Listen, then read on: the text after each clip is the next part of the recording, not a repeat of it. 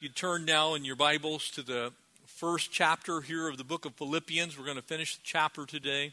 And a study that I've entitled Making the Best of It. When we say that in the context of our, of our English speaking world, we have a tendency to take it to the negative extreme. In other words, it's just like, oh, I'm going to make the best of it. You know, I, I, I'm just going to, you know, life is terrible, and here's what we're going to do. Look, look, as the body of Christ, we have the life that we live now. Remember how Paul left us as we uh, stopped in verse 21 For me to live is Christ, and to die is gain. Amen? So, heaven's better. Amen? Anybody got a hard time understanding that heaven is better than here? Okay, I just want to make that clear. Heaven's better. But we live here and we live now. So, really, when Paul finishes this chapter, we shouldn't be going, oh, well, we got to stay here. No, this is good. Heaven's better. Heaven is better, family of God. But we need to make the best of every moment of every day while we're still here. We have work to do. We have the blessed hope of the glorious appearing of our great God and King. But we also want to make sure that we take advantage of every moment that we have while we're still here. We've been left here for a purpose, and that purpose is wonderful, that purpose is glorious, and we need to make the best of it. We'll pick up in verse 22 and finish chapter 1. Let's pray and bring our time before the Lord. Father, we have again just come to this place, this wonderful place, to hear your word. And so, Father, from heaven, would you speak to us? Would you take these words which you authored? You gave to men of old, authored by the Holy Spirit, inspired, and would you transform our lives from the hearing of them? And so, Lord, we offer this time to you and pray that your Spirit would be free to move in your house as we listen to your word. We ask these things in the wonderful, the amazing name of Jesus. Amen. Picking up now in verse 22, but, and so now you can understand why he has the but there. For me to live is Christ and to die is gain, but he's taking just a step back. If I live on in the flesh, this will mean fruit from my labor. You see, there's things that God wants to do with you, with me, with us, with the church in general. There's supposed to be fruit that comes from our labor while we're still here. And so he says, Look, this will mean fruit from my labor. I'm here, I'm doing a good work now, and I'm going to have the glories of heaven later. In other words, it's two wonderful things. Yet what I shall choose I cannot tell. And again, he doesn't really actually have a choice because it is appointed by God for every one of us one time that we're going to meet him. He knows when that is. We don't get to choose that day. But in that sense, Paul's saying, look, if I had to choose, if I could choose, if there was a choice actually to be made, I don't know what I'd choose. Because this is good and heaven's better. Amen? this is good and heaven's better. So while I'm here, this is good, but heaven's better. So he doesn't know what he's going to choose. It's like, this is good, but heaven's better. Just want you to get that because this is good. And heaven's better, amen? For I am hard pressed between the two. He, he's going, man, this is a tough choice. This is a hard thing. And he's using this picture of an olive press. And he put the olives in there. And if you ever see one, if we traveled to Israel, the, the olive press was basically a vat. And it usually had a big, huge stone in it. And that big, huge stone would be, would be pulled around. And if you got put in the bottom, it would even grind the pits of the olives. It's a hard pressing thing to choose between being here and being there. You see, having the desire to depart and be with Christ, which is far better, and now you can see it but nevertheless, he says, it would be better. I'd love to go home. Oh, man, I'd, I'd love to go home. I look at the world and think, Lord, if it's your will, if you're done, if everybody who's going to give his and her life to you has done so, could, could we go home? That'd be good. Be a nice way to start the new year, wouldn't it? Rapture, out of here. But notice what he says. Jesus was other centered. Notice how Paul puts this into practice in his own life. But to remain in the flesh is more needful for you, for your friends, for your family. You know, I'd like to go home, but it's more needful for me to be here. God has something to do with my life. It's more needful for me to be a husband and me to be a father. It's more needful for me to be a pastor. To stay here is a good thing. I'm going to go when God's ready to bring me home. Maybe He's going to take us all today. But it's more needful that we be here. And being confident, it says in verse 25 of this, being confident of this, to leave would be good, but I have a purpose while I'm here. Being confident of this very thing, to leave is going to happen and it's going to be really good. It's going to be better than staying here. Confident of this, I know that I shall remain and continue with you all. And notice he gives us a couple of reasons to do that for your progress and joy in the faith. You, you see, you're here for the same reason that I'm here. We are here as the body of Christ, in essence, to help one another progress and have joy in the faith. Our job as the body of Christ, you see, it's not just people who are in full time ministry that are in ministry. You all are in ministry. You're to be equipped for the work of the ministry. And so you have ministry to do. I have ministry to do. We collectively have ministry to do. And so it would be great if we were going to go home, but it's better that we stay here. And here's what's going to happen we're going to help each other progress. And we're going to help each other grow in joy while we're progressing. That joy of our faith. Is it a challenge? Sure. But it's also a joyful challenge. It's something we get to do on a daily basis. We actually get to interact with the true and the living God who created the universe and be a part of what he's doing here on this earth. That's crazy. How awesome is that? Now, if you could pick any profession in the universe, in, in our world, let's just boil it down to our world. You know, maybe you wanted to be a doctor or a lawyer or some type of, you know, political office or maybe some skill or gift or talent wouldn't you want to actually be around the most gifted person in the entire planet that does those things? You see, you get to do that in helping people progress. You are actually a disciple of the Lord Himself. He is your teacher, and then we get to help other people. So you're being tutored by God in that sense. You're hanging out in an apprenticeship program with the Lord Jesus Christ Himself. And then you get to take those skills and those gifts and talents that God gives you and go use them in the world to help other people progress. It's awesome. That your rejoicing for me may be more abundant in Jesus Christ by my coming to you again. He says, Look, I'm, I'm looking forward. You have those people in your life that you're looking forward to seeing, you know, because they're just, God's used them in your life and they disappear for a while and they come back. Kai and I have missionary friends all over the world. And, and when we see them, it's always awesome this time of year because the missions conference is going on. Many of them travel to Southern California and they're here. We get to see them. We get to hear all the stories of the things that God's doing. And some of those stories started 30 years ago. And you're listening and here, not only are, is God using them, but using their kids and their grandkids and their grandkids' kids. And it's just amazing.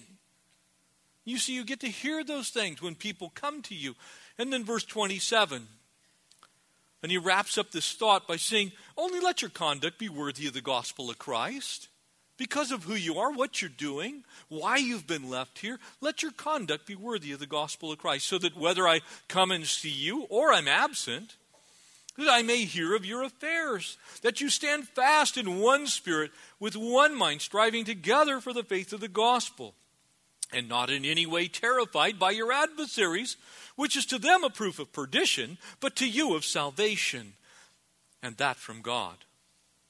For to you it's been granted on behalf of Christ not only to believe in him, but also to suffer for his sake, having the same conflict with which you saw me, and now you hear in me. And so, very applicational, making the best of it. When you think of these things, you, you see uh, our, our lives are our life and death choices very often. And so Paul has that presented really as a central argument to this, this remaining portion of the chapter. You, you see, all of the things that you do actually have some form of consequence. And whether you see it or not, virtually everything that you do and everything you say, every idle word that you ever will utter, God says one day He's actually going to judge those words. They all have the capacity to be used for the Lord or not. And so, in that sense, everything has consequences in our life. And so he begins in verse 22 if I'm to go on living in this body, the NIV says, it'll mean fruitful labor for me.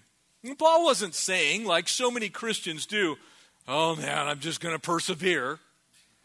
You know, life is, it's just like this weighty burden. You know, I wake up every morning, I just kind of get by. He's saying, no, life is filled with challenges. I'm actually going to suffer for Christ, but it's a challenge to me to be used of the Lord for God's glory. I get an opportunity in that sense to do what unbelievers don't even understand. And so he has this inner dilemma within him. He, he's looking at these things. He's going, Well, I don't know what choice I'd make because staying here is good. I have lots of things that God could do with my life. You have, listen to me, you have the gospel.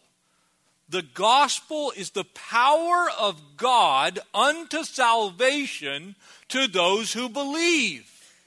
And you can go share that with somebody. You get to share the power of God unto salvation for those who believe. Think about it.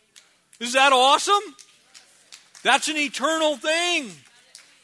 You know, collecting more stuff, not an eternal thing. Bigger barn, not an eternal thing. But you have a part in God's amazing plan. If you're a parent, you have children, you can raise those children in the training and the admonition of the Lord. Think about it. That's an eternal thing, it has eternal consequences. And as you're thinking on those things, then you all of a sudden, well, that's a pretty big deal. It's not like my life is boring.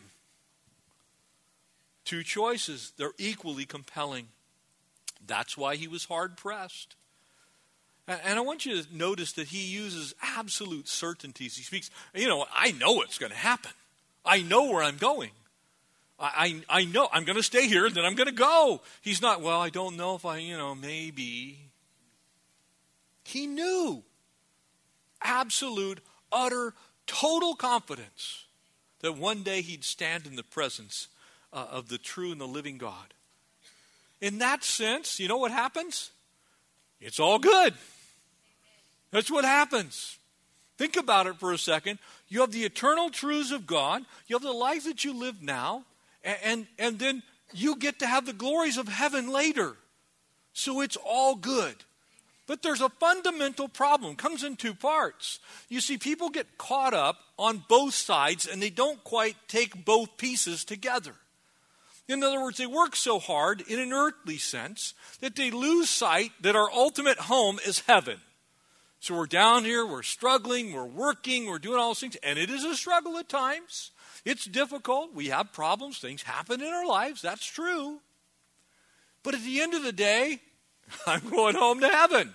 It's better. You see, some people are so worried about earth that they miss heaven.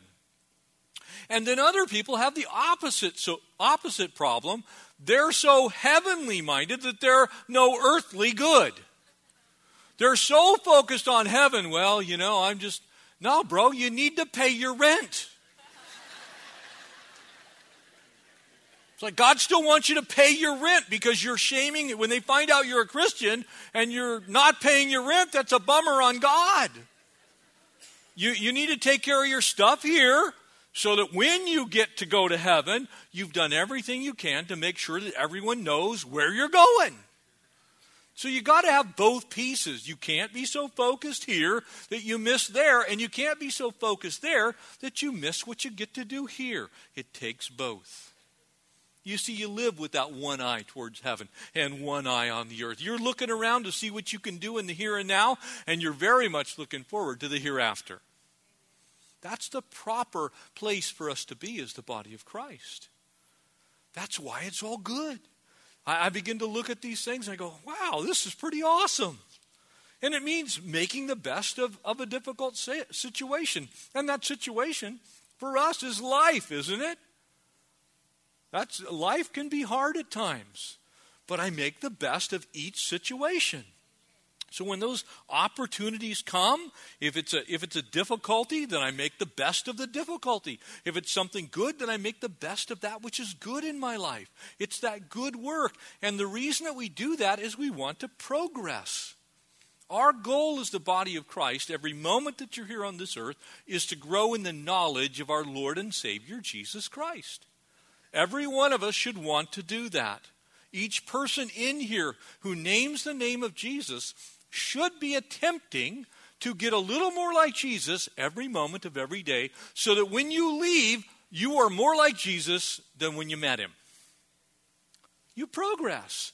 And here's what happens when that happens there's joy.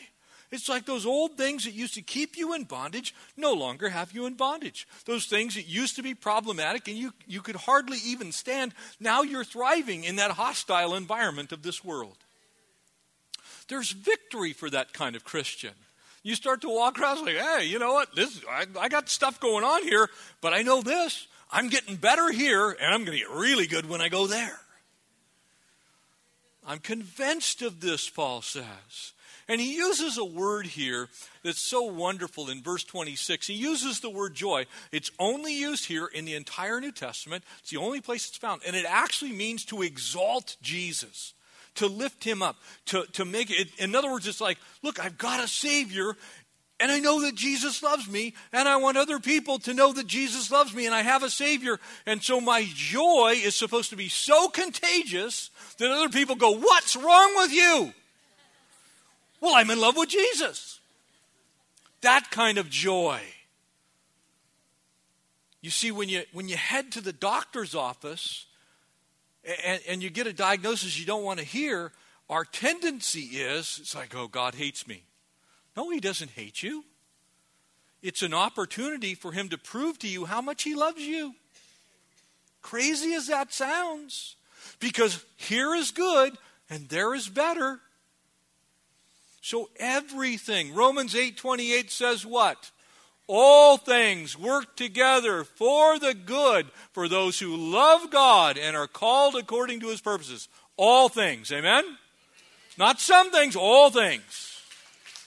So when you think on it that way, it's not like, okay, how can this all thing that I'm going through right now be used to produce something in me that's really attractive to Jesus?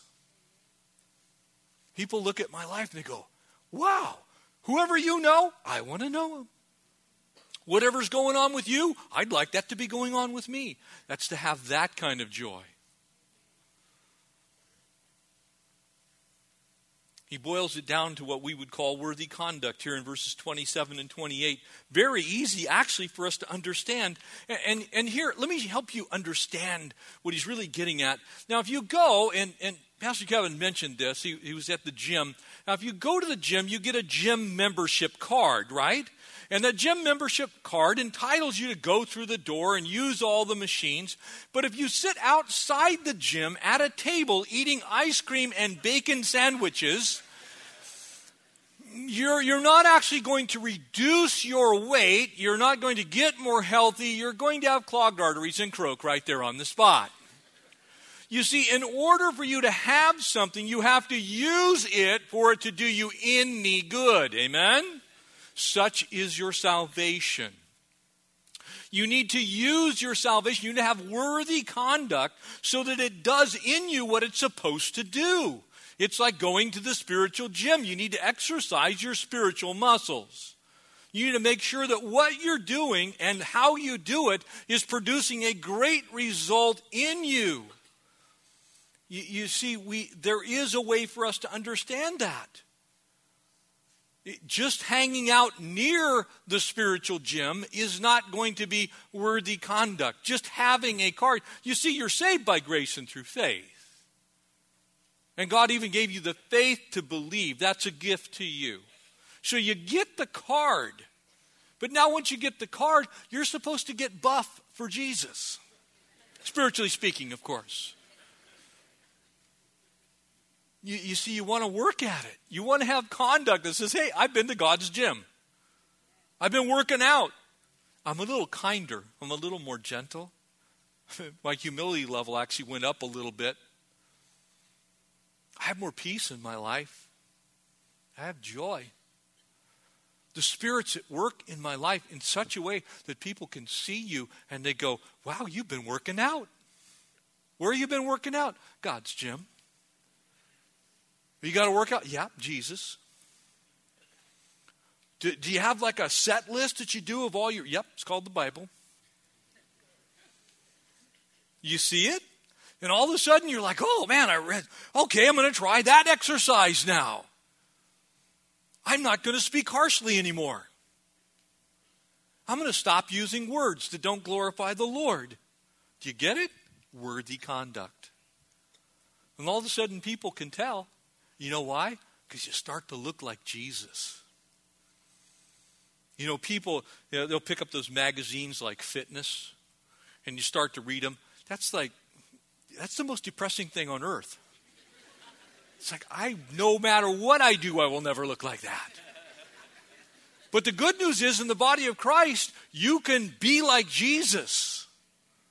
You can start to have words that are like him, and actions that are like him, and strength that's like his strength, and wisdom like he's wise. That worthy conduct. Colossians chapter 1, you can read it when you get home, but it gives us these wonderful little tidbits. It shows us kind of what that looks like. Verse 10 gives us three points. It says that we might please Him in every way, that we might bear fruit to every good work, and we might grow in the knowledge of God. And it goes on in verse 11. And again, read it when you get home. This conduct is described for us. Being strengthened with all power according to his glorious might, so that you might have that great endurance and patience. And it says, then joyfully giving God the Father glory. You, you, you see, there's, as we work out spiritually, that worthy conduct bears great fruit. And we live that holy life, and then all of a sudden people look and they go, ah, Whatever plan you're on, I want to be on that plan. Because I remember you before you met Jesus. You didn't talk like this, you didn't act like this. You were not the same kind of person. Praise God, we're no longer what we used to be. Amen? Praise God. And when we believe God, and Paul believed God, we are also heirs to all the promises. So we, we look at that finished product and we go, man, one day, Scripture says you're going to look just like Him. You're going to be like Him. When I'm finally in His glory, I'm going to actually have that same image. That same glory is going to be visible somehow in, in me. So it, it's it's a workout program. You know, there's a lot of those things you like watch on TV, and, and, you can order those bottles of you know some kind of diet pill, and they tell you if you take two of them, you lose 40 pounds that night. It doesn't quite work out that way, right? But in this case, this is one of those deals that is not too good to be true. And if you follow the plan, one day you're going to be like Jesus. It's a promise. What does that look like? I want to show you just three things in our remaining time. I think we can do these pretty quickly. You, you, see, when you think about these three things that are described here in verses 27, 28 primarily, it, it's look, you, you see the believers, all of them, standing together, standing firm in one spirit. We have esprit de corps. We, we have a sense that we're all in this together and we're all working. It's like your workout partners. And you went into the gym and you're all over there. And you know, you know, sometimes all you need is an encouraging word, right? If you've ever worked out and you're sitting there and you're on, you're like you're on your eighth repetition of some exercise, it's just like, I'm quitting right here. And then your friend comes alongside and says, No, you can do two more. Matter of fact, you can do 10 more. Oh, no way, I can't. Yes, you can. You can do it. Come on, go, go, go, go, go. That's where you are as the body of Christ. There's one spirit that works in us to do and accomplish God's good pleasure. So you come alongside, and that same spirit that's at work in you is at work in me, and we work with each other so that we all get better. Amen? So we're standing firm in that one spirit. A second thing, we're striving side by side with one mind for the sake of the gospel.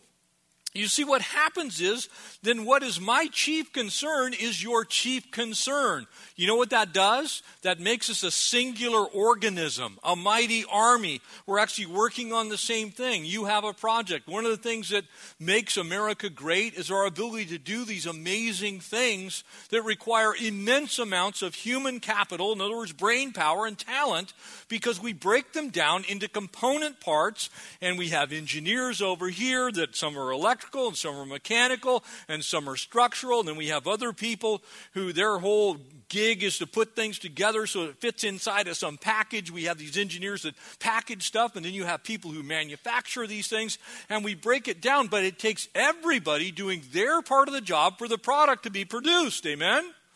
You, you go to a, a, manufacturing line that manufactures cars, there's not one guy, it's like he sits there for like a year making one car.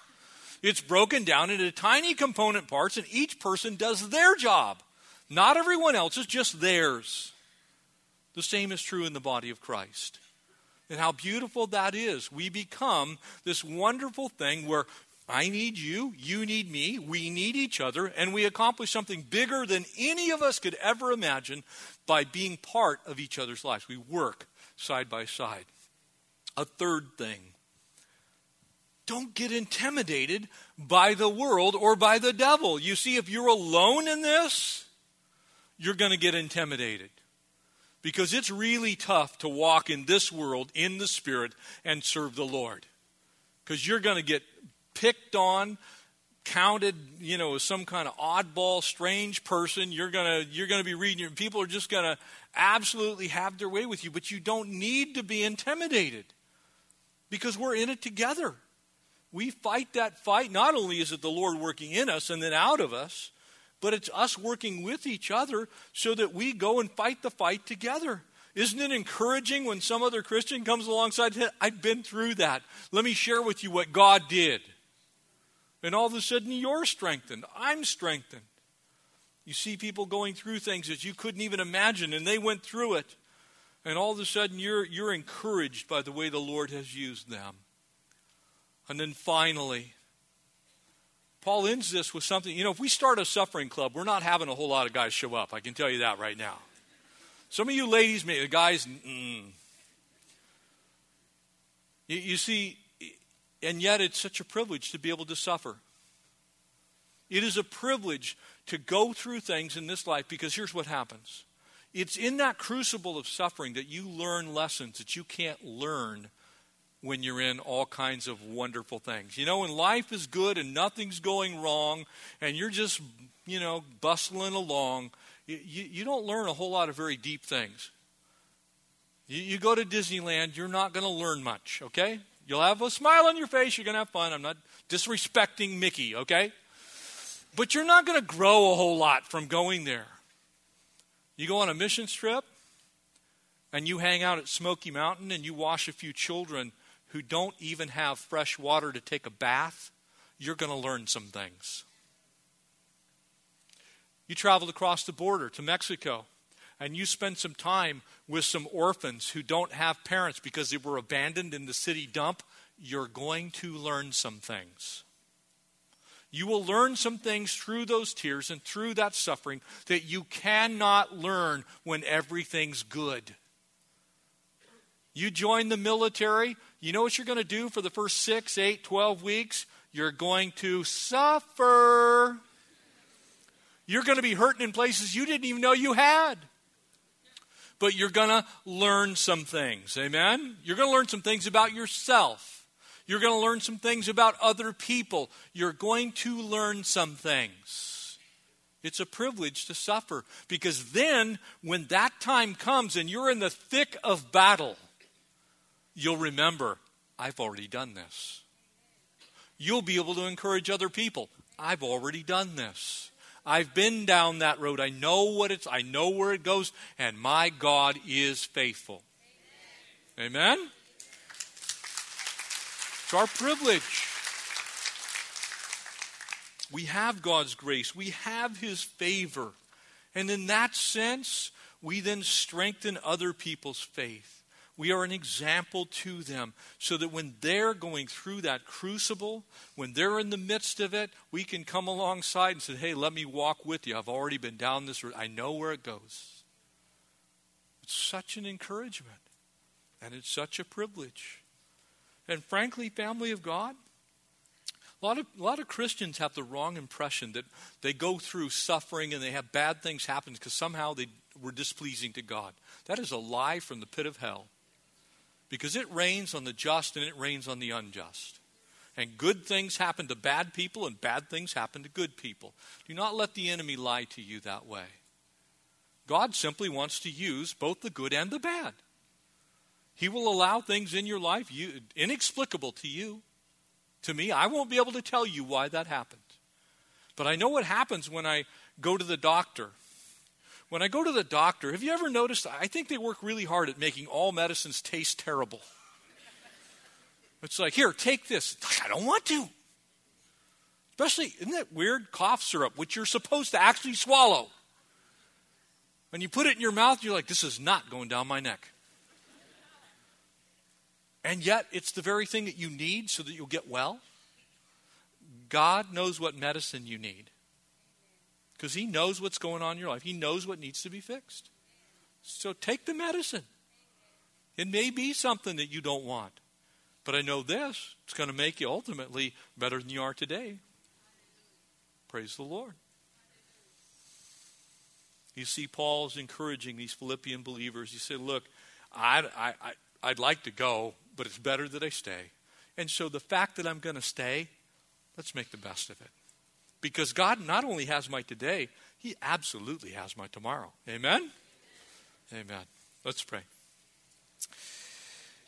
Heavenly Father, we are so grateful uh, for the truths of your word. And Lord, as we think back on our own lives and our day, Lord, as we begin this new year, God, would we be dependent on you? Lord, would we have uh, that heavenly view. But we also take a look at the earth around us and see what we can do for your kingdom while we're still here? Would you cause us to grow in your knowledge and in your grace? Would you help us to evangelize, Lord, to be busy about our Father's business? To that end, we all have the gospel. We know what it is, and we can share it. Pray that you would strengthen us, Lord. Did you give us great joy? Pray that people would see our lives and as we respond to the trials, the things that you allow, and as you get us through those things, would we take that joy that you have done in our lives and, and would you use it to encourage others? We bless you, we praise you, we thank you. We ask all this in the name of Jesus. Amen.